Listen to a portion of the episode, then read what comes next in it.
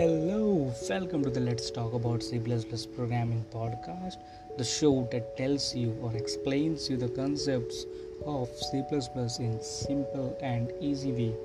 I am your host DDSRY, and today we are going to understand what is compiler and what is the meaning of compilation.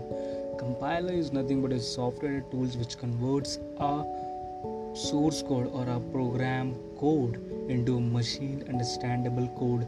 Is known as binary language. Machine understand binary language. Okay. After writing code, if you want to run your program, it should be error free. There should not be any error in program. Write your code properly, test it before running. Okay.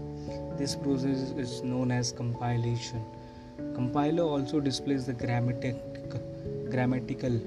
It means in programming world we can say syntax error in your program. When you run your program, it will show, if you have error, then it will show the syntax error.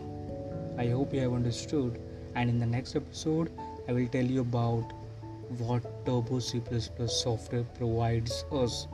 Till then, thank you for listening. Have a good day. Bye bye.